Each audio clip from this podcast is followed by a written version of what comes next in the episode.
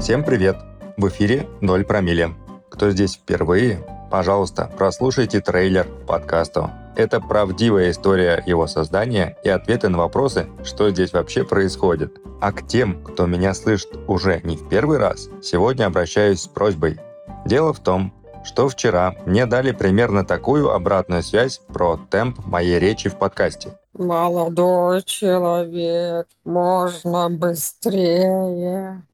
Вот и прошу вас, либо в нашем телеграм-канале, либо инкогнито на сайте 0 дефис промили.рф буквы кириллицей высказать свое мнение, что для вас важнее – скорость или выразительность. Буду ждать. Итак, читаю сегодняшние заметки. День 35. Цитата дня. Бутылку допивал он ловко. Запихивал, когда не шла. Она выпихивалась утром, круговорот ядрить воды. О линах. Вчера мы с Пракосом, моим гидом, дали жару. За завтраком я затеяла с ним диалог на пальцах.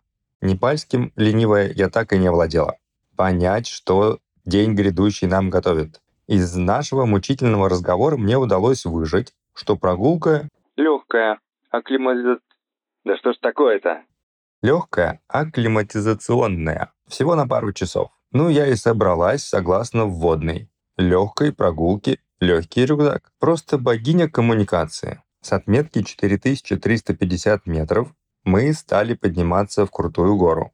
Набор высоты давался настолько тяжело, что приходилось останавливаться каждые 20 метров, сплевывать, нервно пить и нервно дышать. Где-то в районе 4600 метров я заподозрила неладное. Оказалось, что под легкой незатейливой прогулкой подразумевался подъем на высоту 5700 метров над уровнем моря. Я раскрыла рот. Внутри набухало возмущение. Почему мы не взяли куртки, путные штаны, поддевку, перекус, палки, таблетки? Возмущение гиду достаточно быстро переросло в самобичевание. Идти туда, не зная куда, может позволить себе только дура.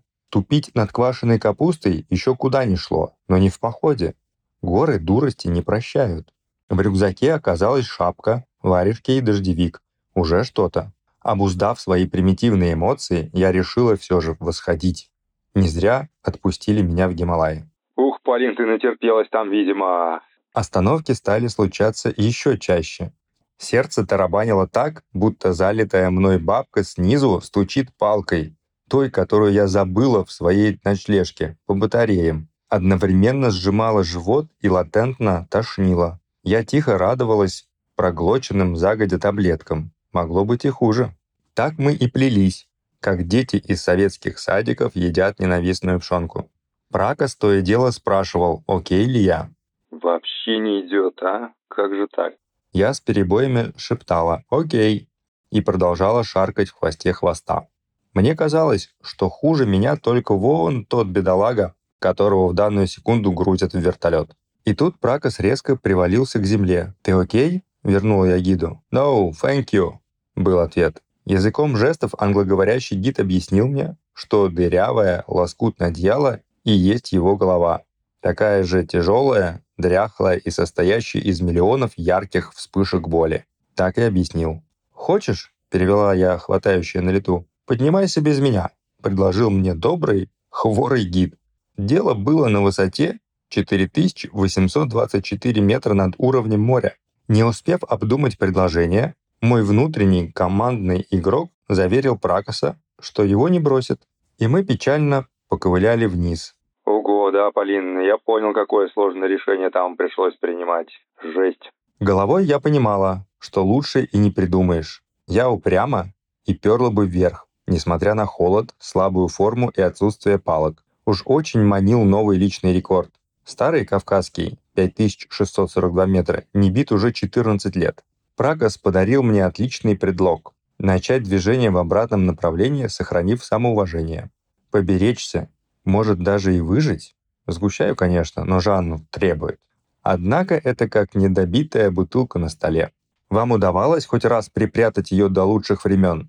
Мне нет. И если первые пару рюмочек еще можно как-то оправдать для сугреву, для настроения, за встречу, то после пятой оправдание лишь одно.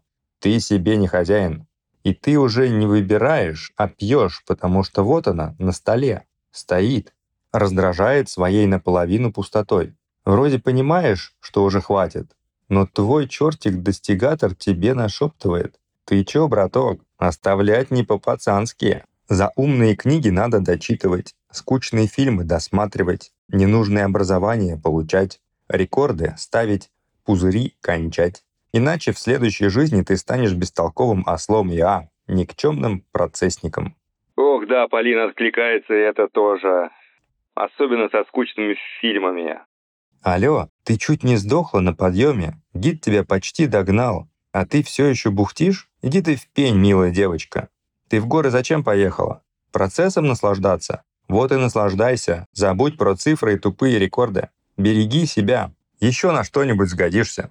А теперь стихи. Напомню, что в исполнении Полины они доступны по подписке на Boosty. Я же могу вот так. Недошедшая посылка, недобитый таракан, недопитая бутылка, незаконченный роман, недовязанная шапка, недомотанный платок, недостиранная тряпка, недоученный урок, недодочка, недонеда, недобаба, недомать. Большего нет в жизни бреда, без желания кончать. Лучше недо быть, пожалуй, чем рвать жопу просто так.